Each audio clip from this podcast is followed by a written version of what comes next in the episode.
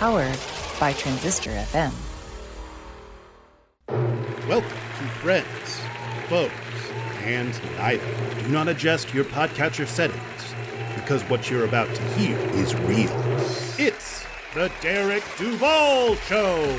Prepare yourself for pop culture, commentary, and interviews featuring no drama and no controversy guaranteed.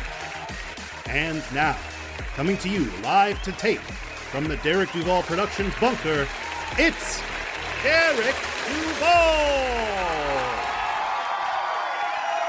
Hello, Duval Nation. Hello. Hi, everybody. Hey, thank you. Wow, thank you guys. Thank you. Please sit. Thank you. Hello, Duval Nation, and welcome to the Derek Duval Show. We are back with another journey into the lives of extraordinary people. Before we get into the episode, I want to give a huge shout out to my lovely guest from the previous episode, Leigh Langston. Her episode was fantastic and incredibly well received. I am looking forward to fulfilling my promise to her of a tribute to the music of Michael Jackson sometime in the future. So, welcome to episode 78. We've got a very interesting episode for you today. Now, if any of you know me, you know that Jaws is 1000% my all time favorite film, and I consider it to be easily the greatest film ever made. No one will ever change my mind on that one. However, the rule of Hollywood is if one film makes more money than God, a sequel is pretty much a foregone conclusion, and Jaws was not exempt to that.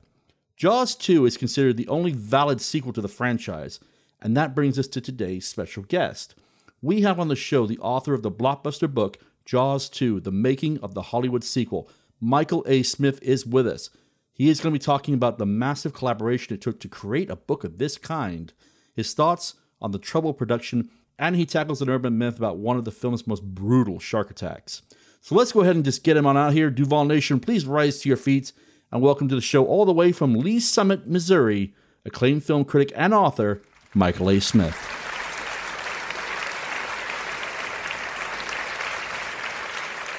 Mike, hello. Welcome to the Derek Duval Show. How has your day been so far? Uh, not too bad. Not too bad. Glad we finally got to connect. Yeah, I know. It took a lot of stars to align to make this happen, so thank you. Okay, so before we get started, I got to know right off the bat how was SharkCon 7? SharkCon was awesome.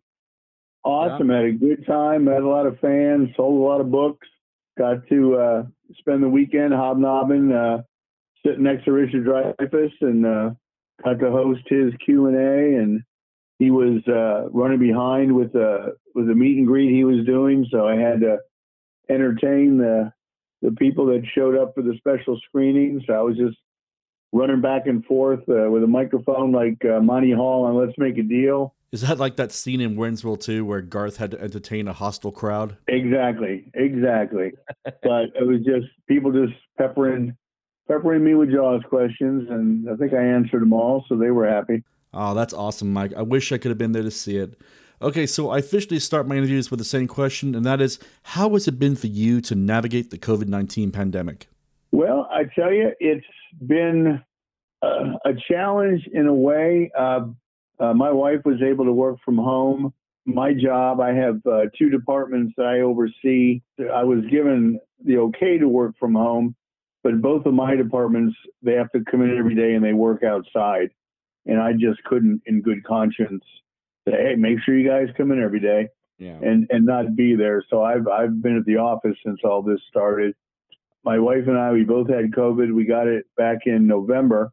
And the only time we went out of the house was to go grocery shopping and we wore masks and everything, but we both still got it. Um, we've been vaccinated. And um, like I said, it was kind of, um, kind of touch and go. I wasn't sure if, if uh, SharkCon would go on because of everything going on down in Florida.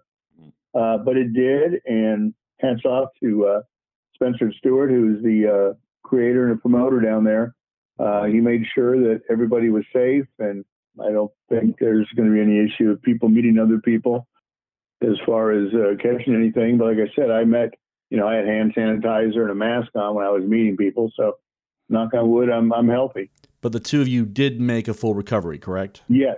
Awesome. Okay, so every journey has a beginning. Where were you born, and what was it like to grow up there? Well, I am. I was born in Cleveland, moved around the country a lot. My dad worked for the newspapers, So he worked for the Plain Dealer in Cleveland, the Blade in Toledo, the Seattle PI in Seattle, the Chicago. Uh, he worked for the Tribune, and then he kind of got burned out on the on the newspaper business and uh, went to work construction. We moved to Tampa when I was 14, and uh, he started his own construction company. Went from there, joined the service, been to Germany, been lived in Baltimore, lived in Kansas. Now I live in Missouri. Uh, I attended HB Plant High School in uh, Tampa, and I attended the University of Maryland. Interesting. What was your major? Theater, dramatic arts. Nice. Okay, so during our research for this interview, we uncovered that you are quite an accomplished film critic. What got you into that, and how long did it take for you to finally get established in that field? I started in high school, writing for the school newspaper. A lot of it joined the, the newspaper staff at school um, because you had that was like a class, uh, and it was always the class right before lunch. So you would say, "Oh, we're going to go out and try to sell ads," and then you'd go off campus for lunch because back then you couldn't you couldn't leave you couldn't leave school grounds. So I started writing film, little film bits, film reviews. Uh, Steve Otto, who was the film critic for the Tampa Times, he had gone to my high school, and uh, he invited me one day to a press junket in um, 1976, December of '76, for a little film that he didn't know much about called Rocky. And um, yeah, so um, got to see that. Got to uh, uh, Sylvester Stallone, Talia Shire were there. Stallone was really nice. He gave me a. I still have it. I have a. He gave me a little autographed picture of him that said, uh, "May your dreams come true, Sly." Nice. Uh, and so far they have. So before his patented keep punching phrase? Yes, yes. Yeah, uh, so I uh, kind of dabbled, you know, big film buff. Uh, I, I, did theater uh, movie marketing for 20 years. So I was always kind of around movies and uh, promotions. And then when I uh, moved here to Kansas, my son was playing Little League Baseball. And I was one of the coaches, and I would write up the game, what happened, because the kids like to see their name in the paper. And they were pretty much publishing what I wrote word for word. There was no editing. And uh, the editor came to a game once, and I told him, I said, you know what, you, guys need a film critic. And he said, well, the job is yours. Nice. So, uh, 1999, I began uh, writing uh, uh, film reviews every week for the Leavenworth Times in Leavenworth, Kansas. Um, that got me uh, admission into the Kansas City Film Critics Circle, of which I'm still a member. A friend of mine down in Tampa started a website called Crazed Fanboy so I was able to do reviews and then some commentary. Mm-hmm. And then in 2010, my friend Mike Gencarelli and I started a site called, originally it was called MovieMikes.com, where we concentrated solely on films. We are both friendly with uh, Greg Nicotero uh, from The Walking Dead. Yeah. And Greg uh, allowed us, uh, got us access. So we did a lot of interviews uh, before The Walking Dead came out, and that really jump started the site. So we went from Movie Mikes to Media Mikes. So now we we cover it all. It's it's nice to get uh, recognition. I'm on a couple uh, a couple DVD cases. Nice. I've got reviews got reviews on there and um, little prose passages. Yes, just yeah. like you know, yeah. must see or something like that. You know, yeah. usually I try not to write like I'm writing to get on a DVD package, but every now and then you know, so I don't say it's the best film of the year or the funniest movie I'll ever see, anything like that. But every now and then I'll, I'll find a, you know, I'll write something that the studio deems quote worthy and they'll throw it in an ad or throw it on a box. That's really cool, Mike. So I wrote film reviews for my shift's newspaper once, but nothing in the caliber of what you do. Okay, so moving on, I want to talk about your hit book, Jaws 2 The Making of a Hollywood Sequel. Now, I have had Carl Gottlieb on my show for episode 35, and any Jaws fan worth his or her salt knows that he practically wrote the Bible for filmmaking with the Jaws log. What inspired you to take on writing about a sequel to what is arguably the greatest film of all time? I have uh, a friend, actually two friends, Matt Taylor and Jim Beller. In 2005, it came to uh, our cabin at, at Jaws Fest, the first Jaws Fest a group of us rented the cabin that Steven Spielberg lived in during the filming. So Jim came over and he was telling me he had this idea. He wanted to do a book on the making of Jaws, but told from the people that were there, their eyes.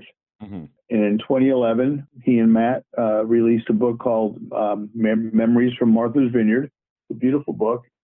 So they had the release party on Martha's Vineyard, uh, Fourth of July weekend of 2011, and I was on the uh, talking to Matt and Jim with my friend uh, Lou Pisano. Uh, he's since passed, and I asked him. I said, "So what's next?" Did Jaws and he and Matt looked at each other and they said, no, this one had been pretty exhaustive to write, and they didn't write it anymore. They didn't want to write it anymore. And um, Jim said, well, you guys write, you should do it. So uh, we talked about it, Lou and I, and uh, we were on Main Street in Edgartown. We came upon Tom Dunlop, uh, who is Timmy in Jaws 2, mm-hmm. and also is an accomplished author and we kind of told him, "Hey, we're thinking about doing this Jaws two book." And he laughed and he was like, "Nobody wants to read a book about Jaws two. And I, I was like, "I was like, Tom, no. I mean, you've got, you know, you got, you got all kinds of Hollywood, you know, backstory. You got a director that was fired. You've got, you know, different people in the cast coming in and out."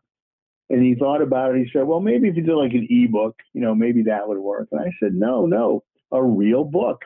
Mm-hmm. And he saw we were serious and he said, Well, I tell you what, if you guys really do this seriously, and I think you're taking it seriously, I'll give you any help that I can. How long did the research take? And in your opinion, who was the hardest interview to get?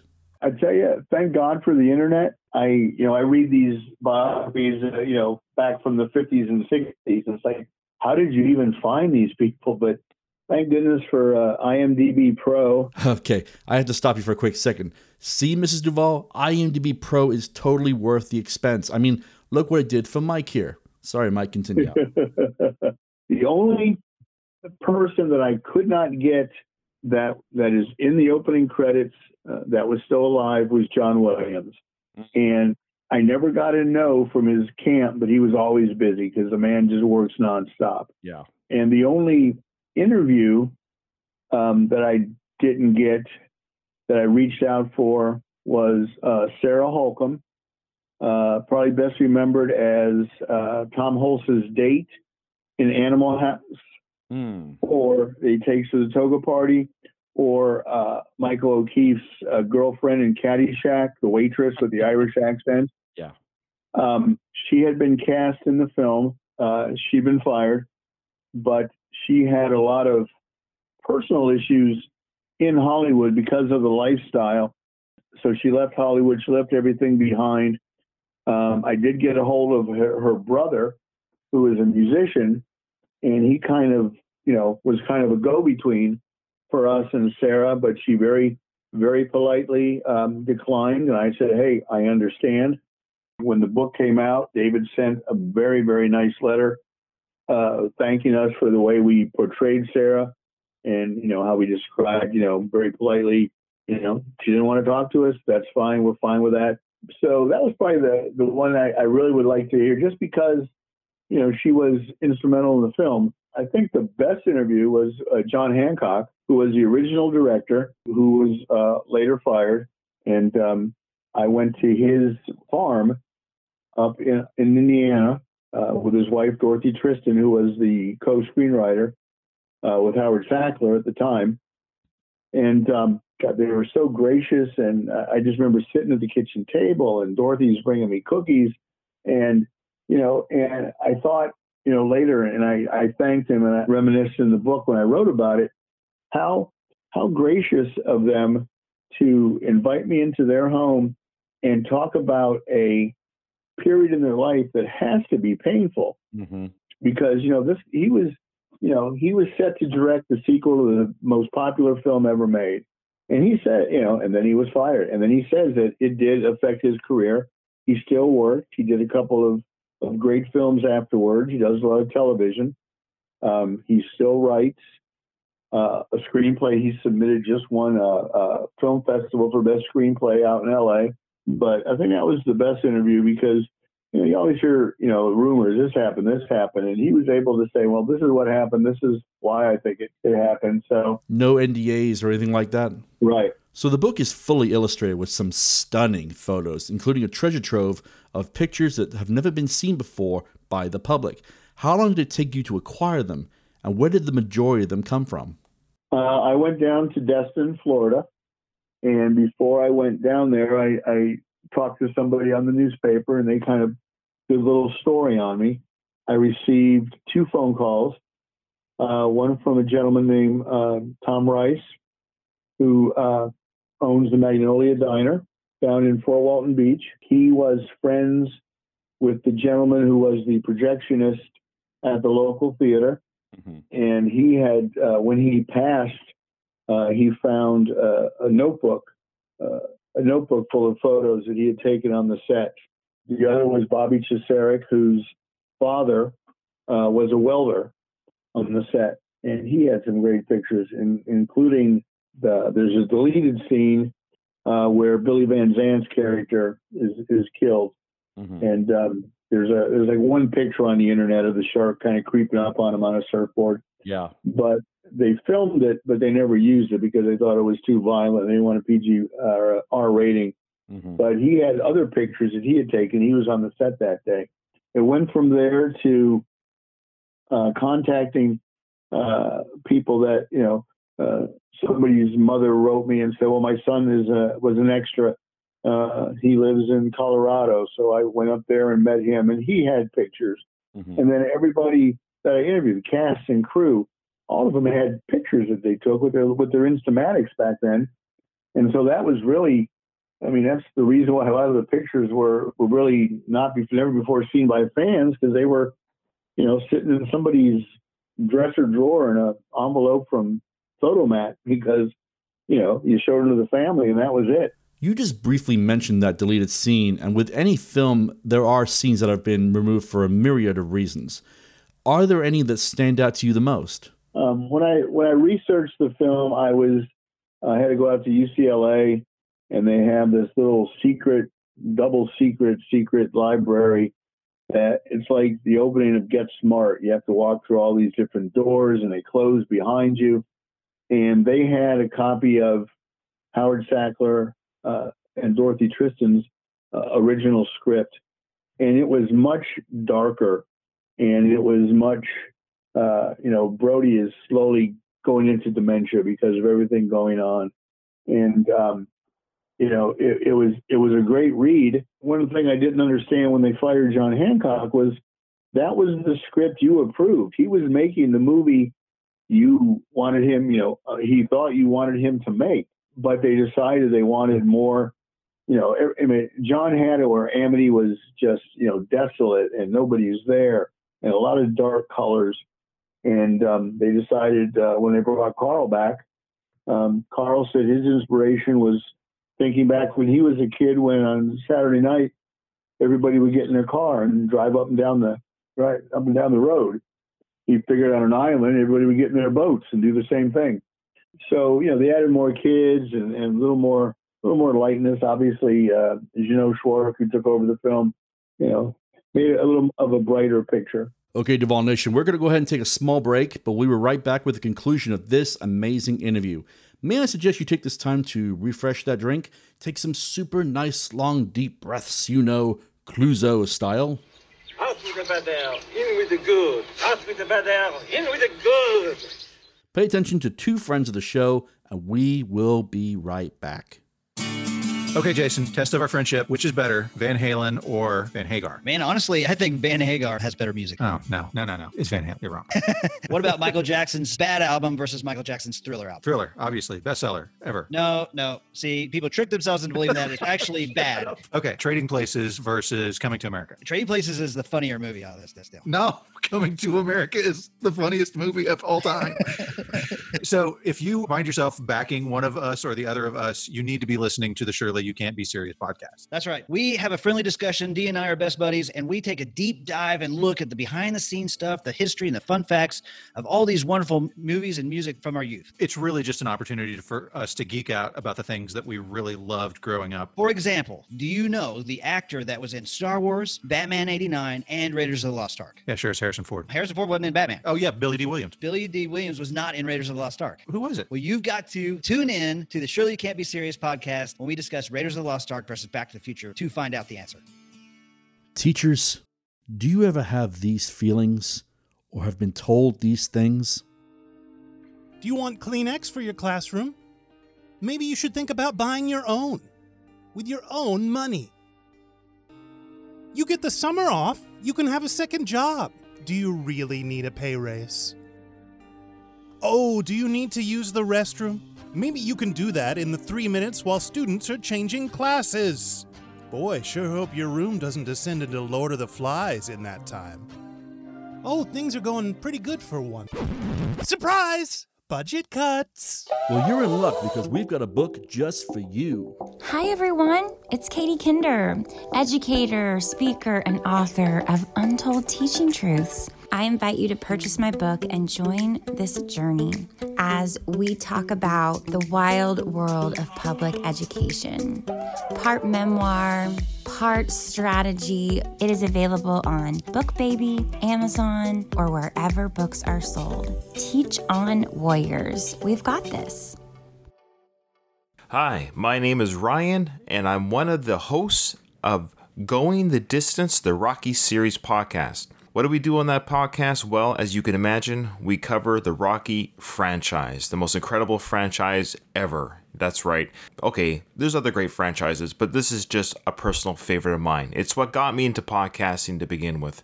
If you are a Sylvester Stallone fan and a Rocky Balboa fan, then this podcast is for you. We cover every movie in detail. We're currently just wrapping up season six, finishing our coverage of Rocky Balboa, the sixth film in the franchise, and we're about to go to the Creed films. Join us on every podcast platform. We hope to see you there. Ding, ding. Janae Sergio, arriving. Hello, everyone. This is Janae Sergio, life coach, combat veteran, and best selling author. I invite you to purchase my new book, Perfectly Flawed A Veteran's Journey from Homeless to Hero. In these pages, you will learn about the lowest struggles of my life to the absolute triumphs that have made me the strong woman I am today. Follow along as I talk about homelessness, my naval role in Operation Enduring Freedom, navigating insurmountable odds, and how I dealt with and overcame them. You can find Perfectly Flawed on Amazon, Barnes & Noble, or wherever books are sold. Welcome back to episode 78 of the Derek Duvall Show. Let's get right back into the show with the conclusion of our interview with film critic and author of the book, Jaws 2 The Making of the Hollywood Sequel, Michael A. Smith. You touch on the darkness of the original draft, and while we all universally agree that Jaws 2 is the only good sequel to the film, there were hundreds of missed opportunities, and if you really sit down and think about it, the last act of the first Jaws film, Chief Brody saw some absolutely f***ed up things that would mess with any mortal man, and to cap it all off, he engaged in what some consider to be the best last stand in motion picture history. If you really sit down and think about it, what does that do to a person, including, you know, PTSD from seeing a man literally eaten five yards from you, your own phobia of drowning whilst the orca is sinking beneath your feet, and then aiming for an eight inch air tank? I mean, yeah, huge missed opportunities to delve into the pathology of someone who had to endure that horror show.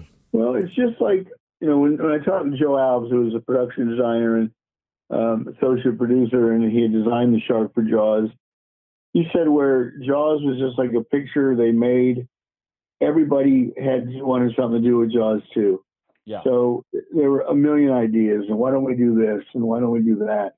And it's very similar it's to what happened to Spielberg on 1941, um, where you know so and so would bring a, a, friend of the you know John Candy to the set, and they'd say, "Why can you write a part for John?"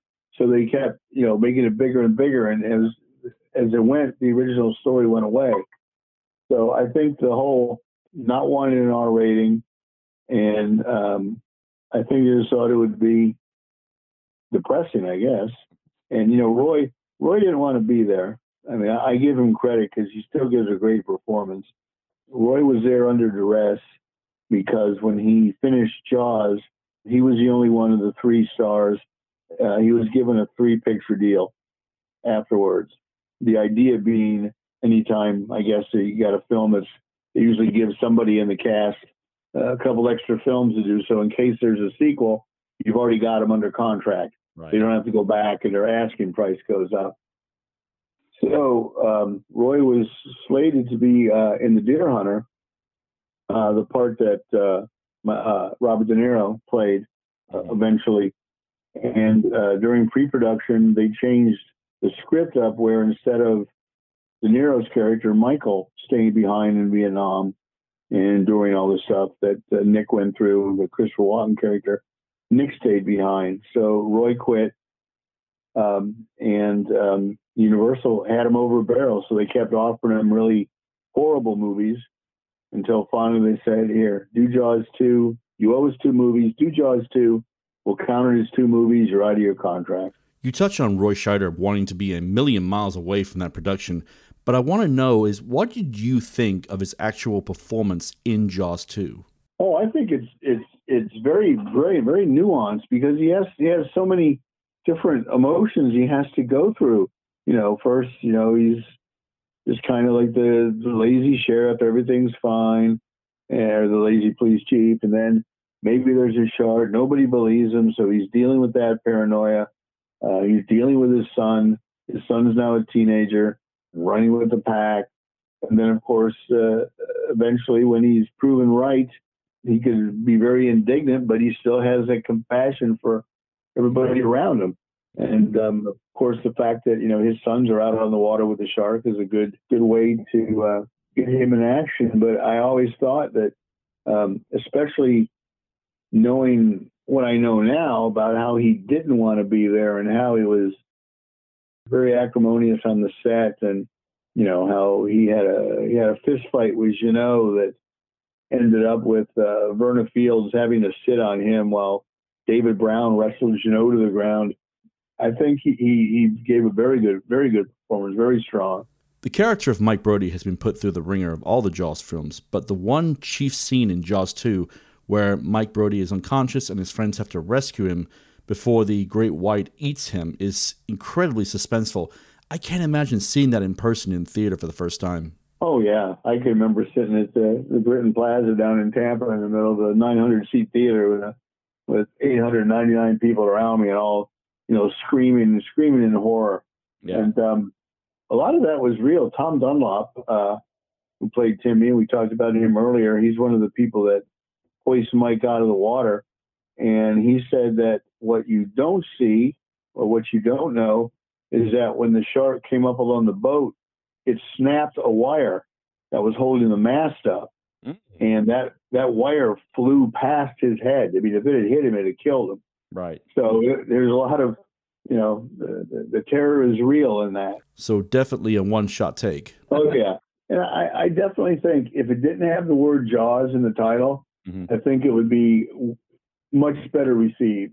So when I found out you were coming on the show, I reached out to a few fan pages and a few Reddit pages, and I asked them to submit questions to ask you, and I chose the most intelligent of them. If it's okay, I'm going to ask you a few of them. Sure. The first question is a long one, but here goes. The Jaws franchise is famous for some of the most gruesome deaths in film history. The death of Quint ranks right up there for the terror scale. The death of Philip FitzRoyce in Jaws 3 is pure nightmare fuel. But the dark horse in that race is the character of Marge in Jaws 2. Well, it's just number one. Marge is just a sympathetic character. Um, every time, know, when you see her, like you know, she'll take Sean. You can come on my boat, and she's everybody's friend. And you know, the fact that you know she jumped in the water to save Sean and and uh, meets her demise in doing so, she's easily a, a fan favorite. And I think that's the one that really Quint, obviously, in in, in Jaws, uh, was the most horrific death to me. But Marge is, is just right behind that because Quint, you you think it's funny. I just watched a, a thing on YouTube. I can't remember the name of, of the actual show. Maybe it's the movies in bed, but it's two sisters, probably in their late twenties. yeah, that would be the star of episode 32, Cassie from Popcorn in Bed, one of my most popular episodes. Yeah, but they watched Jaws and they're like, obviously, when you think about it, it makes a lot of sense. But when Quint's, you know, being attacked, and they're like, oh my God, no, he can't, he can't die like this because he did this, he did this. He can't die by a shark. And I was like, wow. Mm-hmm. You know, I, you think that later, but the first viewing, they were really emotionally involved in it. You know, the Marge death, it's funny because that is a uh, urban legend. And apparently it, it started many years ago, but and it's only in Ireland. Apparently, uh, the Irish television station, I think it's RTE, they show a version with Marge inside the shark's mouth. What? And, well, no, they don't. People think they see that, and I get into so many arguments on on Facebook when someone says, "Oh, I remember we saw it." And I was like, "No, you didn't." They, oh, you don't know what you're talking about. And I said, "Look, I talked to the director. He doesn't remember filming it. I talked to the two actors involved. They don't remember it happening. I said, you just think. I mean, that's how good a film it was. You imagine you see that happening and it's just um, yeah, it's it's. I wish I, you know I wish that was a, a real scene, but yeah. it, it's funny. But it's only in Ireland. Everybody in Ireland, no no other place in the world. And it was like, oh yeah, they didn't tell we didn't tell so and so, and Joe Alves filmed it, uh, and, and, you know, stuck, you know, he stuck it in the print. I was like, no, I talked to Joe. Joe, Joe didn't film it. but yeah, but it's like the Mandela effect. People think they see yeah. something, hear something. Yeah. You mentioned you were watching the YouTube popcorn in bed reaction for Jaws. I occasionally get on there and watch other reaction videos to Jaws, and it's comforting that the younger generation enjoy it as well. But the thing that sticks out to me the most is that most of the people watching had no clue that the sinking of the Indianapolis was a real event. And that was another reason why it was so important to me to have an actual survivor on my show to give testimony to what a horror show that whole ordeal was. Right. It, um, I met uh, up in uh, Omaha, oh, God, at least a decade ago, for not longer. I went up there. They did a, a special screening of Jaws, and Carl was there. And um, but they had a gentleman there named Clarence Hupka who was a survivor. Mm-hmm. And uh, you know, I sat behind him in the balcony and just watched him during that scene to understand you know, that it is real because I, I didn't know about it when I saw the film. My understanding is that President Nixon declassified all the records in 1974. Uh, Howard Sackler heard about it and he said, wow, this would be a great impetus for why Quint doesn't like sharks. But uh, Richard Dreyfuss tells a story that the movie opened on Friday and uh, Monday morning, Peter Benchley's housekeeper didn't come to work. So uh, he calls her, you know, make sure she's feeling well. And she says, well, no. She goes, um, uh, I saw your movie this weekend. Uh, my son was on the Indianapolis, and I wow. just found out how I just found out how he died. Wow.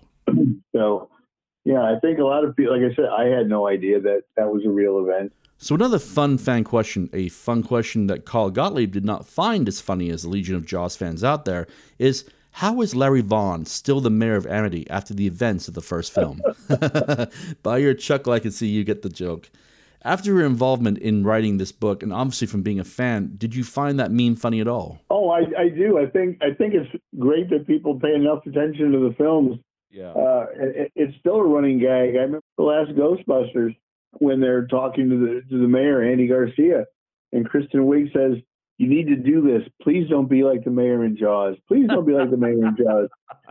And um, it's funny. Uh, David Hamilton, uh, Murray's son, is, is, a very good friend of mine. He'll share memes with me that people, you know, the people send him because it is. You, you wonder why is this guy, you know, either that small a town or or nobody just, nobody just wants a job. now, this next fan question is an interesting one. What did you think of the novelization for Jaws 2? In my opinion, it's different? I like it because it's based more on the original script that Dorothy and, and Howard Sackler wrote. Um, so it's a little more darker. Um, we learn that the shark is in fact a female, which is what Dorothy intended. We learn a little bit more about uh, Larry Vaughn and his mafia buddies and, and and everything else. But it's just you know once again it was just it was just something that they they not threw together, but you know Universal had had the book published. I think it was out a month, like maybe in May of '78, and it had gone to press long before that. So they never got a chance to use Carl's script or whatever Carl revisions he made to Howard Sackler's script.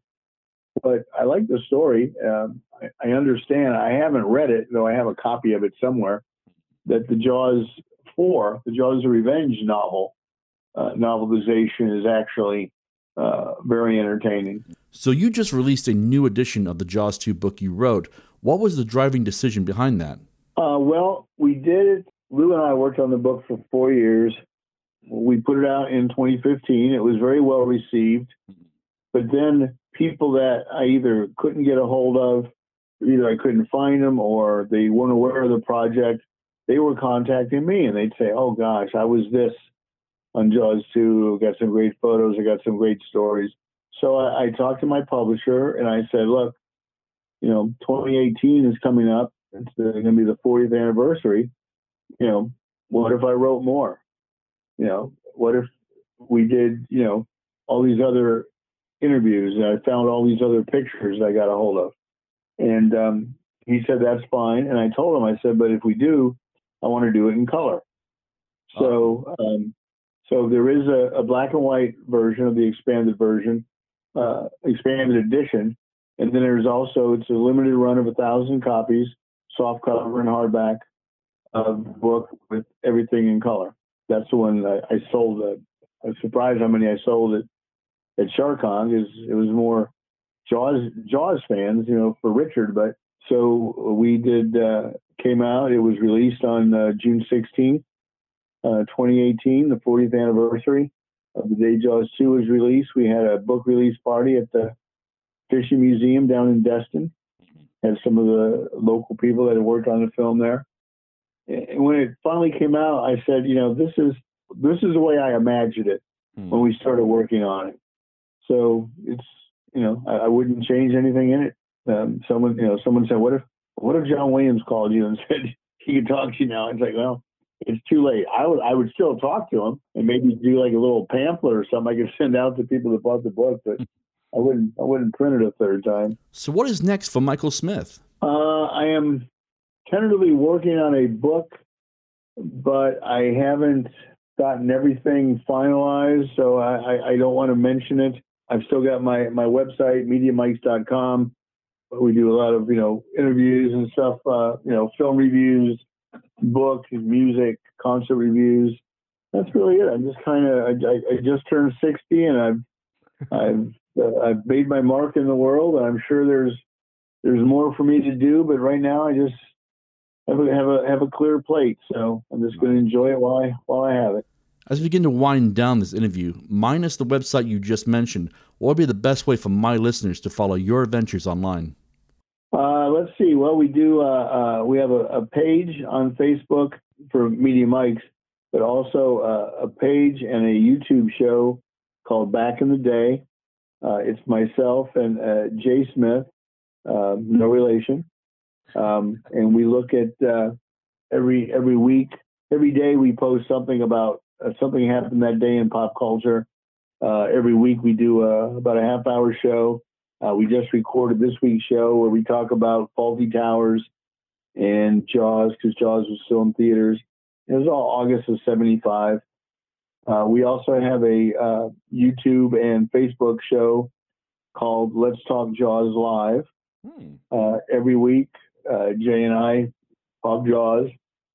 We have guests. We've had Carl Gottlieb on. We've had John Hancock. Uh, tomorrow night we have uh, Tom Dunlop. Speaking of, uh, they're on YouTube. we also have a page on Facebook. You can watch them either uh, in either venue, and um, it's just really people have having fun and sharing, uh, discussing their favorite movie. And every now and then we kind of go off topic, and you know we could be talking about Jaws one day and Welcome Back Kotter the next. So it's just, yeah, it's, it's just, uh, it's really just a bunch of people sitting around talking, but friends having fun. So I end my interviews with my favorite question. And the question is this If the entire planet was listening to this broadcast, what would be the one thing you want to say to the people of Earth? Uh, I'll, I'll, be profound here and and be serious. Um, take care of each other. Um, this is this is you know sure we're going to Mars and they're going to put people back on the moon, but this is the only planet we have. This is the only the people around you are the only people you're probably going to know. You're not going to meet a Martian. You're not going to meet anybody from the moon. Um, take care of each other. Be kind. Do something good. Do a good deed every day, even if it's even if it's you know hold, hold, holding the door. You go you go into 7-Eleven, somebody coming in, hold the door for them. Just do something simple. Something simple. Do something kind. That's all you got to do. Mike, thanks again for taking the time to come on. I know it was a marathon session back and forth, but I am so glad we finally made this happen. Oh, me too. Thank you. Glad, happy to be here. The book is Jaws 2, The Making of a Hollywood Sequel, available on Amazon, Barnes & Nobles, or wherever books are sold. Mike, thanks again. And just like that, Duval Nation, we come to the end of episode 78.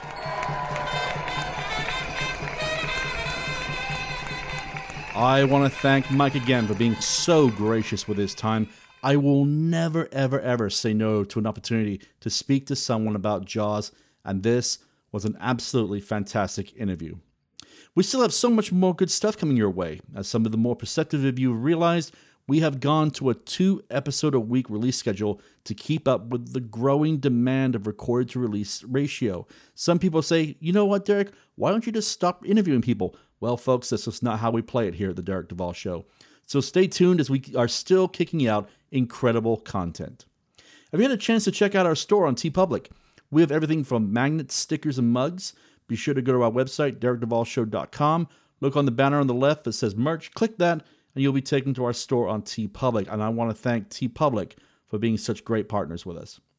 On behalf of the entire team here at the Derek Duval Show, I want to say to each and every one of you listening, be safe, be well, and don't swim where people are fishing. A predator is always paying attention, and when you stick a pinky toe in the ocean, you go about 16 steps down the food chain, folks. Just keep that in mind. Nusta, God bless, and see you next time, Planet Earth. This has been a recording of The Derek Duval Show, and we thank you for listening. Please go to our website, derekduvalshow.com, to explore past episodes and find links to purchase merchandise. Please subscribe to our social media channels on Twitter, Instagram, and Facebook at Derek Duval Show.